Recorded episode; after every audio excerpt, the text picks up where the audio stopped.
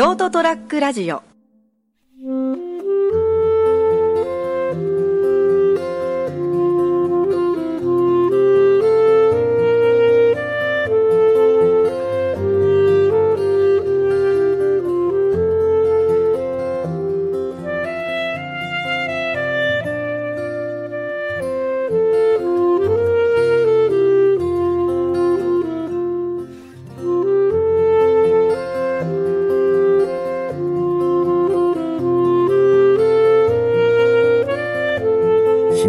三郎書店。この番組は絵本とウイスキーの店島崎三郎書店。鉄板焼きとうどんの店ガジロウの提供でお届けします。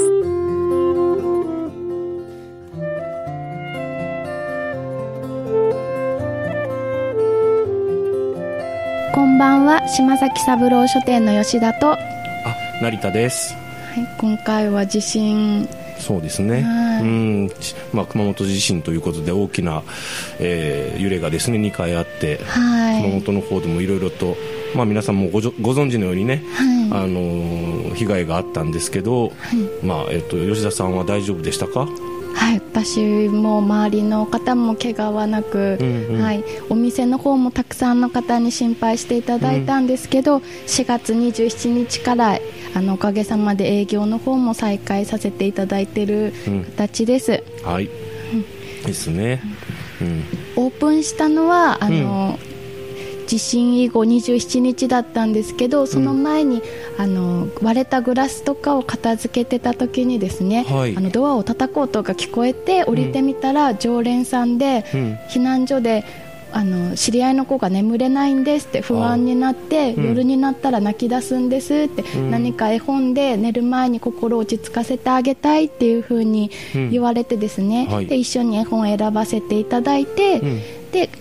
購入されて帰ったんですけどうん。後日またいらっしゃってなんかその子もすごく今はあのお家の手伝いとかもしてるんですよってまだ心の傷はうん。あの見えないところであるのかもしれないけどその写真とかを見せていただいてですね、うん。だからそういうことがあったのであの島崎三郎書店の方からも、うん。もし必要っていろんな状況の方がいらっしゃるからうんもし必要っていう方がいらっしゃるなら対応しますよっていう形でお店には待機させていただいてたんですそうよなんですね、ね。お店も大変で、ねあのご自宅も大変だったと思うんですけどあのそうやってこう声をかけてくださる人とか必要としている人がいるってすごいよかった、まあ、その大変な状況の中でもねあのなんかこうそんなんだろうやっててよかったというかねそういう気持ちで少しずつ前向きな感じになったんですかね。はいうん。まだこうお客様を出迎える状況までにはすぐには持っていけなかったんですけど、まだボトルとかを床に置いたり本も横向きに置いてる中でも、うん。あのいらしてくださって、うん。避難所生活の中で孫がうん下の子にやっぱり手がかかってしまうからうん。上の子が時折寂しそうな顔してるから、うん。そういうお孫さんにうん。絵本を選びたいって言って、うん。足を運んでくださる方とかいらっしゃって、うん。絵本を必要としてくれてるっていうお客さんにその時はすごく救われてですあね、ですね。はい。うんうん。でも実際にいろんな状況の方がいらっしゃるから、うんこちらからこういうことしたいですこういうことしますっていう発信が正直できなかった時期があったんですよね。うん、そうですね、もうあのこうなんだろうこういろ本当におっしゃってるようにいろんな立場の人とか状況の人、家がとか家がちょっとね、あの震災でなかなか戻れなくなったりしした人もいればある程度ふあの普通に生活に戻っているように見えて、はい。やっぱりいろんな問題を抱えてたりする一律ではないのであのこうなんだろうすあのこういうことをしますから皆さん集まってくださいとかなかなか言えないですもんね。はいうんで特になんか自分がな悩んだというか、うん。あの第1回目の放送の時に、うん。風の電話の絵本を紹介させていただいていて、うん。その時は自分にとってこの絵本で誰か気持ちが救われる方がいてくれるってすごく信じて皆さんに紹介した絵本が、うん。その実際に自分がそういう地震に遭ってみて、うん。その絵本がしばらく開けなかった時期があったんですよね。うんうんその時期によるのかもしれないけど自分が良かれって思ってやってたことが、うん。その相手によってはそれが重荷に感じたり負担って思ってることもあるんだなってそういうことも感じてうんすごくその一歩が踏み出せない時にですね、うん。あの第2回目の放送の時にゲストで出演してくださった、あの南熊本で絵本カフェをされていた、うん。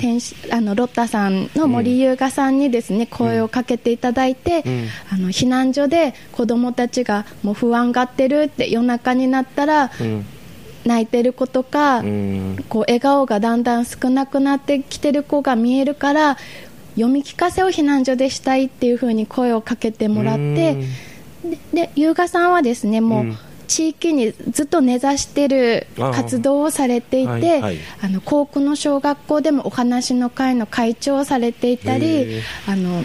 すごくあの密でうん。今までお付き合いがあるから、うん。そういう避難所の方ともちゃんと話をして、うん。こういう思いでしたいって、うん。で向こうの方も場をセッティングして、うん。安全な場所や時間を用意してくださって、うん。放送でもこういうふうに読み聞かせしますよって案内をしてくださって、ん。でそこに自分も参加させていただいたんですよね。で自分が実際にその場に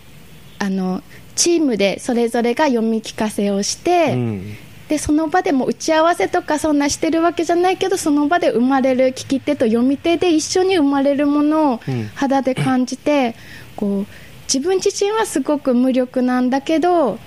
絵本の力はすごいなっていうふうに実感したんですよね、うん。だからこう周りの方にも、うん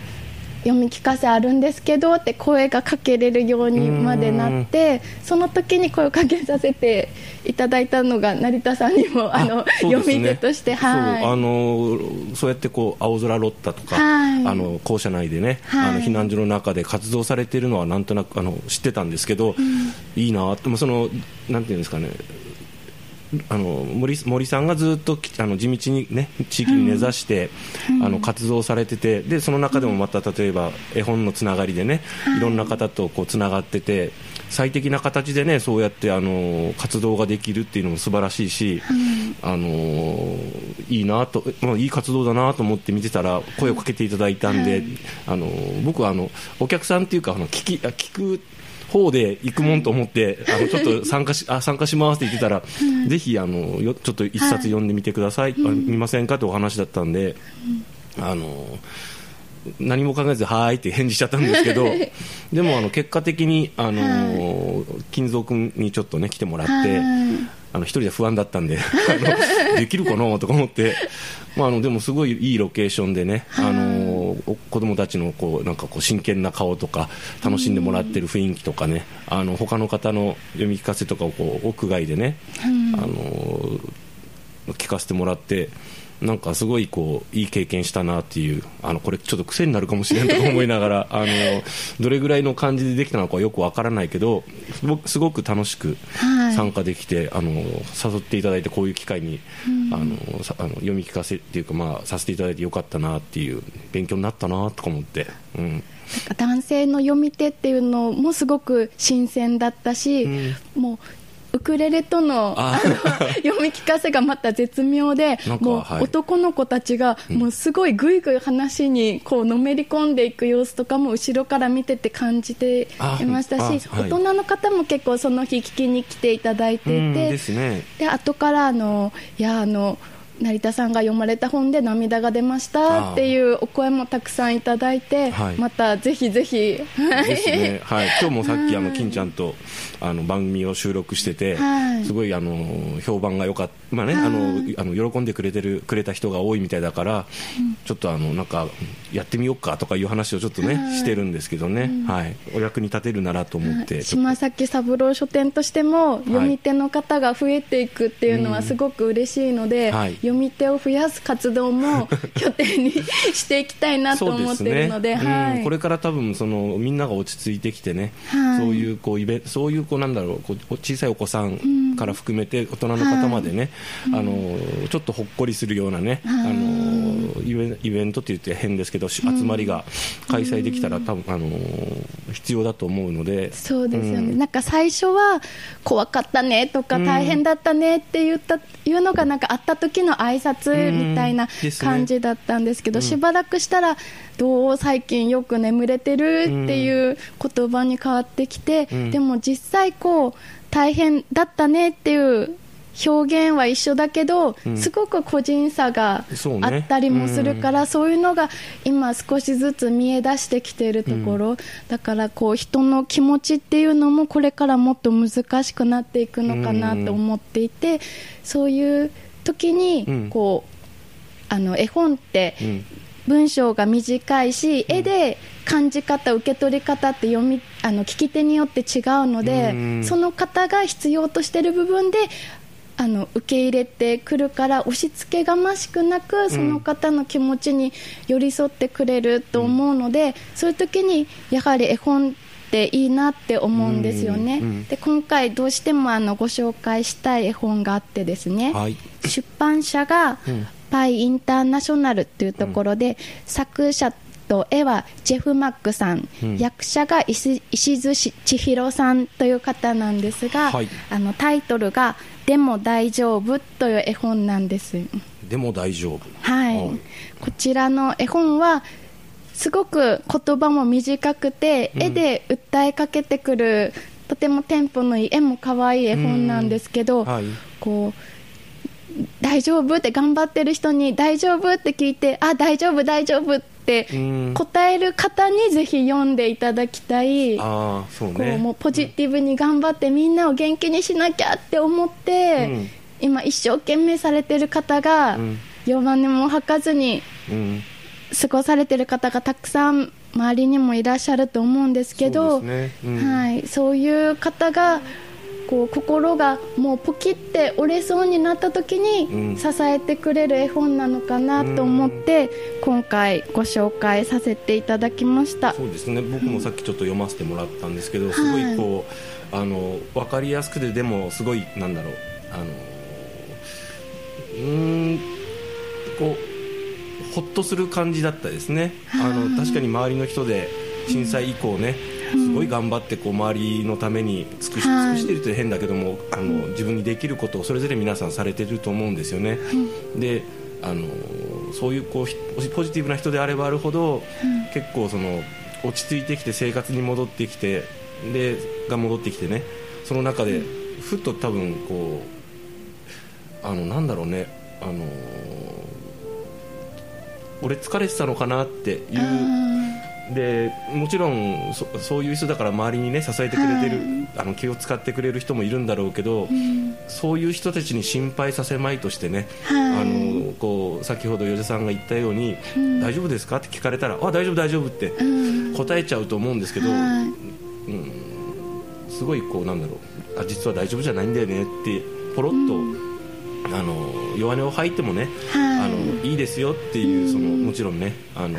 きっとあなたが頑張ったようにあのみんなが支えてくれますよとか、返してくれるっていうようなメッセージがなんかこう感じられる絵本だったなと思って、うん。なんか大人の人でも子供ね小さい方でも、あのこうなんだろう。頑張っいろんな人にね、はい。あの今のタイミングでちょっと読んでほしいなとははい。確かに思いました。もう成田さんがおっしゃるようにこう吐き出せるきっかけになるような絵本だと思うので、こうまだそういう本を開いたりとかそういう気持ちにはなれないって思う方も、騙されたと思って、ちょっと開いていただきたいなって、こちら島崎三郎書店にも置いてますので、あのちょっと見に来ていただけたらいいなと思って。ね。はい。はい。本日ははい。番組を聞いていただいてありがとうございました、うん島崎三郎書店の吉田とああ成田でした。りがとうございました。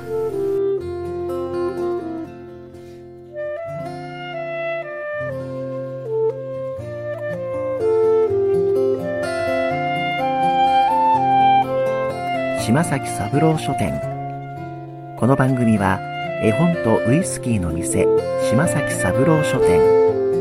鉄板焼きとうどんの店ラジロウの提供でお届けしました。